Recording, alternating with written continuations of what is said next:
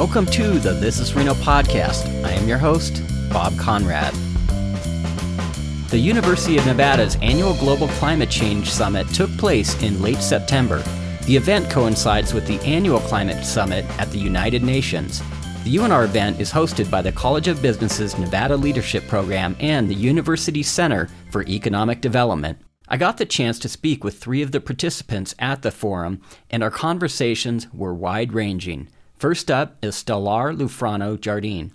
She is a doctoral student at the university and is also the director of career services for the UNR College of Business. I'm actually the Director of Career Services with the College of Business. Um, I'm also a PhD candidate in the College of Education studying environmental leadership.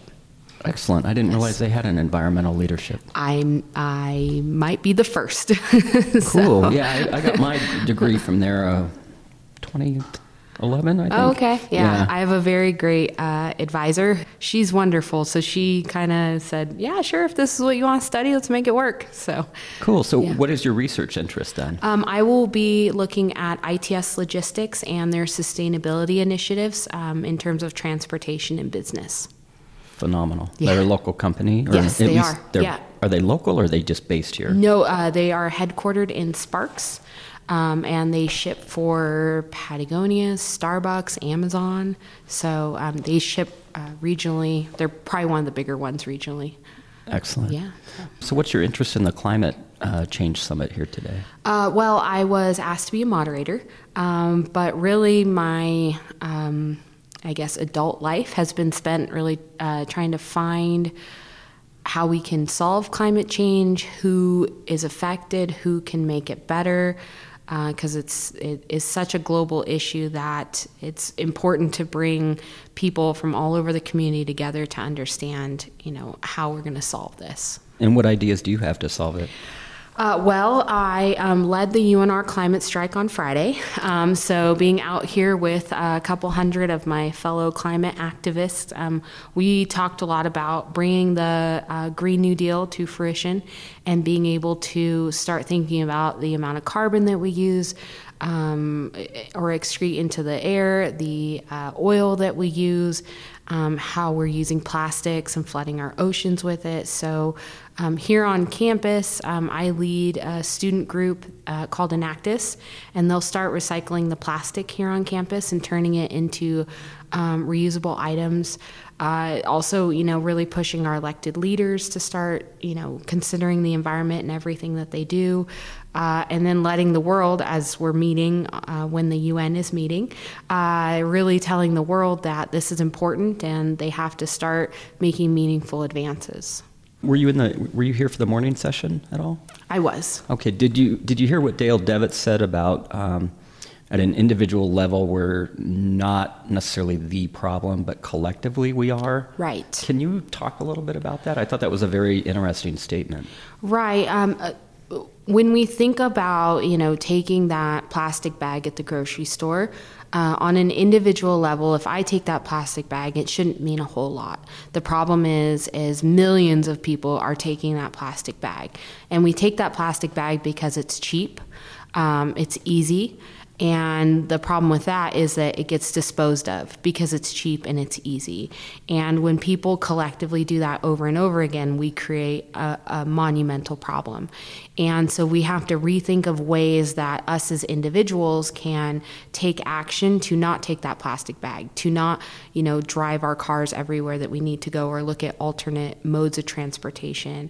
Um, but then I take it a step further because yes, individuals collectively can make a change, but businesses need to also not make it so cheap and easy for us in the first place. So, um, you know, what alternatives do we have to plastic bags? What alternatives do we have to transportation?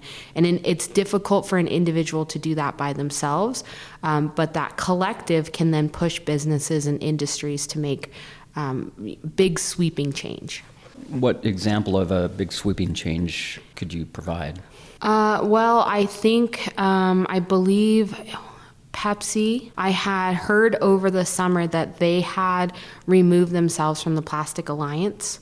I believe they had removed themselves from the Plastic Alliance from pushback of consumers saying that they were tired of finding their plastic bottles kind of all over the earth, basically, and to say you need to create a more responsible way to provide your products to people. Um, you know, uh, another one may be um, SFO, San Francisco Airport, and their initiative to say we don't want plastic water bottles anymore.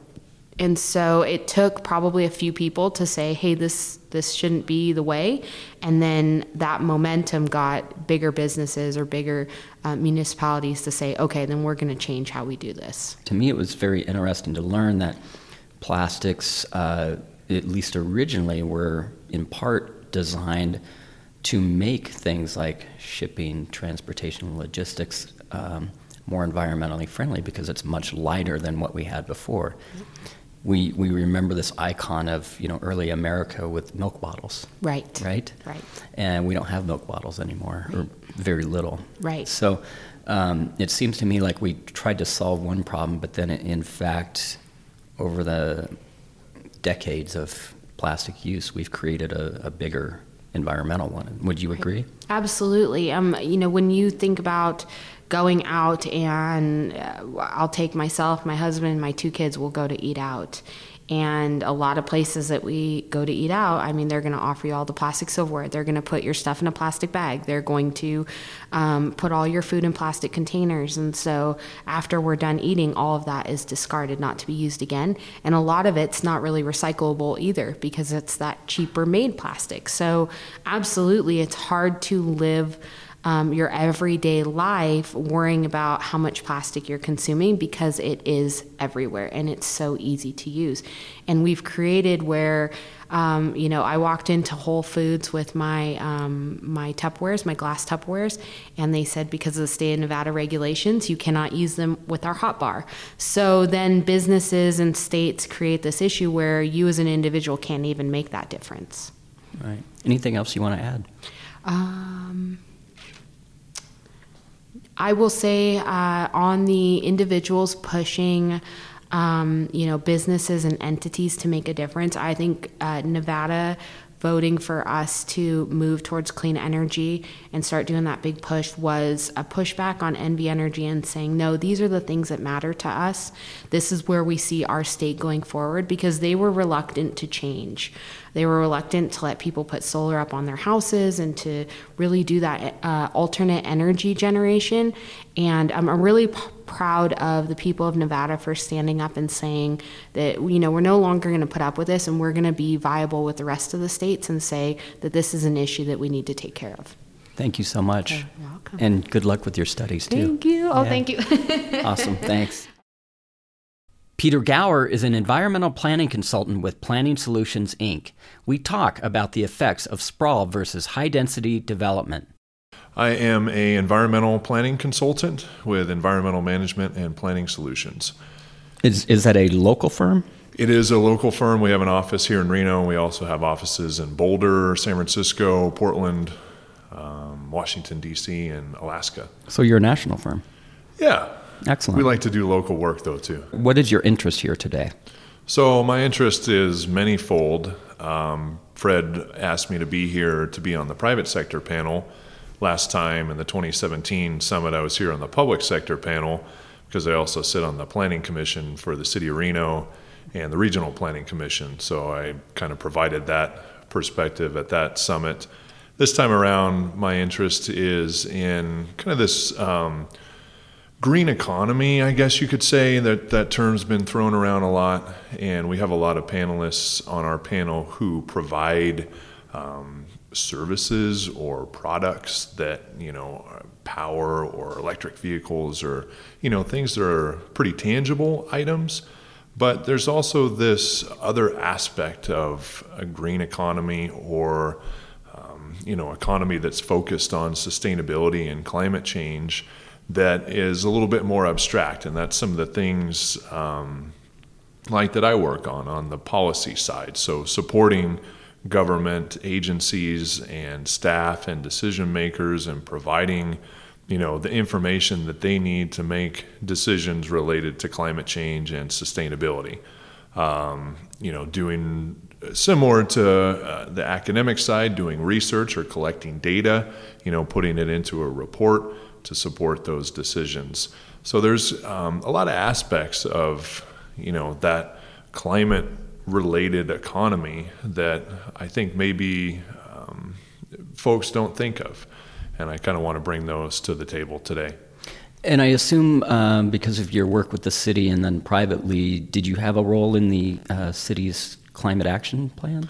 I did. Sustainability and climate action plan. Yeah, yeah. so I, it was funny. I um, when David Bobzien was on the council in 2015, he asked me to sit on a, a task force, essentially a citizen task force, to help put together kind of the bones of a sustainability and climate action plan, essentially, you know, picking out the topics that um, the city manager's office and city council might want to look at related to climate change and sustainability.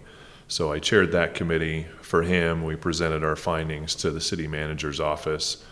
And then when Lynne Barker came on board, um, I've been working with her since she's been there to put together first the Star Community Sustainability Report and then uh, rolling that into the Sustainability and Climate Action Plan. And she brought that to the Planning Commission where I um, sit, and we had a great conversation, and that kind of teed it up for the City Council to eventually approve it unanimously. Because frankly, addressing the affordability challenge, sure, it can be, development can be pushed out to the urban fringe where mm-hmm. land is cheaper. But when you incorporate all of the lifestyle costs that go along with that type of development, so that's not only your home ownership, but also your transportation costs, um, fuel, know, fuel, absolutely, yeah. I mean, and the impacts of fuel. Right. Yeah. Um, yeah. Healthcare costs mm-hmm. because you're sitting in traffic longer. Um, you know, you're exposed to longer commute times, so maybe you're not getting the amount of sleep that you need. I mean, you can roll in all of these additional layers on top of it. Mm-hmm. Um, you're not walking to work, which you could be if you lived in Midtown or you know a higher density area. So um, that really urban form and pattern question can address the affordability challenge if we provide more diverse um, housing within our existing urban areas, that just that supply can help address that demand for housing that we're seeing right now. Marco Velotta oversees the City of Las Vegas's sustainability initiatives. In this segment, we discuss how Reno and Las Vegas are the fastest warming cities in America and what can be done about this concerning trend. Officially, I'm a senior management analyst with the City of Las Vegas our planning department, and the Office of Sustainability. So, full disclosure, we used to work together many years ago. Yes. on the Energy Fit Nevada program. Um, what have you been doing since then? Well, since then, I have been focusing on uh, sustainability in general for the city, um, making sure that we have we are uh, 100% powered through renewable energy, which we have done uh, with an agreement with NV Energy. Um, so all of the city facilities, street lights, parks, they are all uh, powered with uh, renewable energy from either Boulder Solar in Boulder City, city-owned generation, or Hoover Dam uh, hydropower. We also have been working um, with the Nevada Governor's Office of Energy and uh, uh, through a collaboration statewide on setting up the uh, a, CPACE program, a commercial property assessed clean energy. It's essentially it's a loan program that's tied to the property itself, um, in which a, a business can do energy efficiency and renewable energy projects and finance them over a 25 year term. Uh, and the, the savings that uh, are, are captured from those energy investments can be put back into the um, into the property itself uh, after paying off the uh, the investment. Um, I also have been working on the city's 2050 master plan, which is a, a 30 year plan for uh, how Las Vegas is going to grow and develop in the future. And we are working uh, collaboratively with uh, a lot of our regional partners and stakeholders on how we can uh, how we can grow Las Vegas uh, in a sustainable manner in the future. We're both kind of neck and neck with the fastest warming cities in the United States. What specifically can be done about that?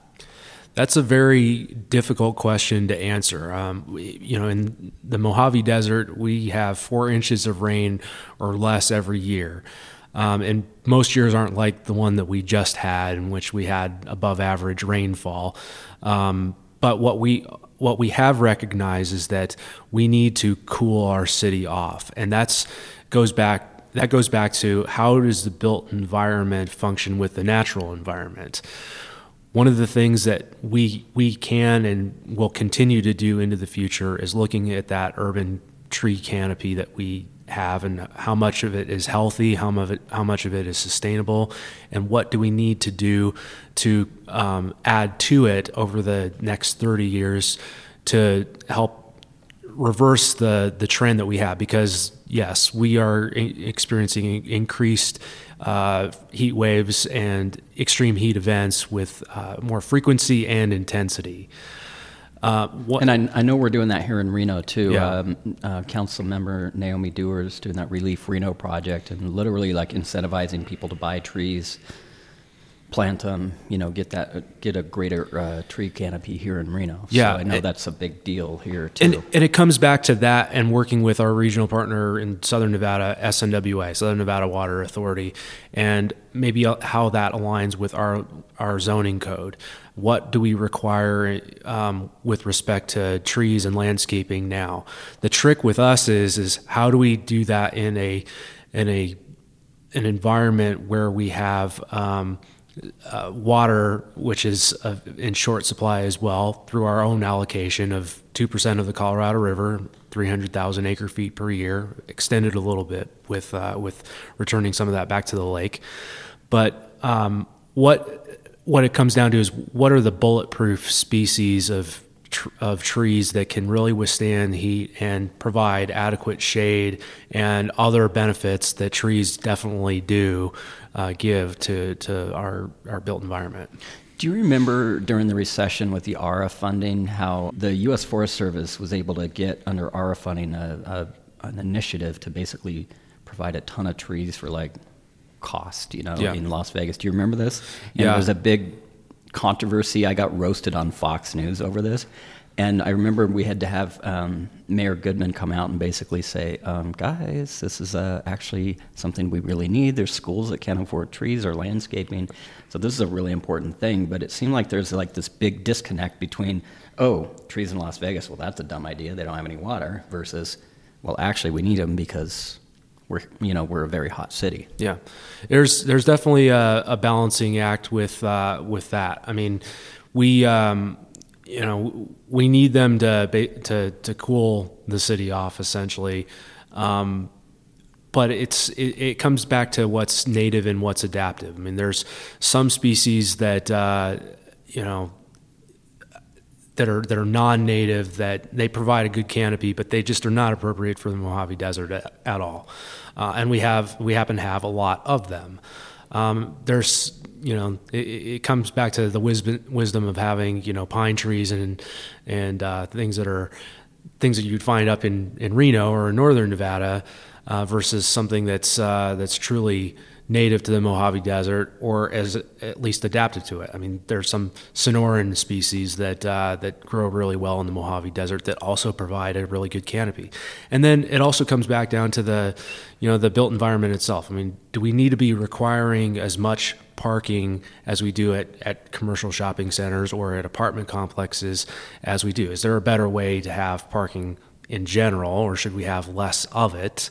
Uh, and when you put those parking lots in, they need to be really shady because that's when it comes down to is that's a, that's a big source of the urban heat island effect. It's it's creating these heat sinks, and they just so happen to be in the most densely developed parts of town, where there also happens to be a, a big concentration of of, uh, of residents that uh, are poor.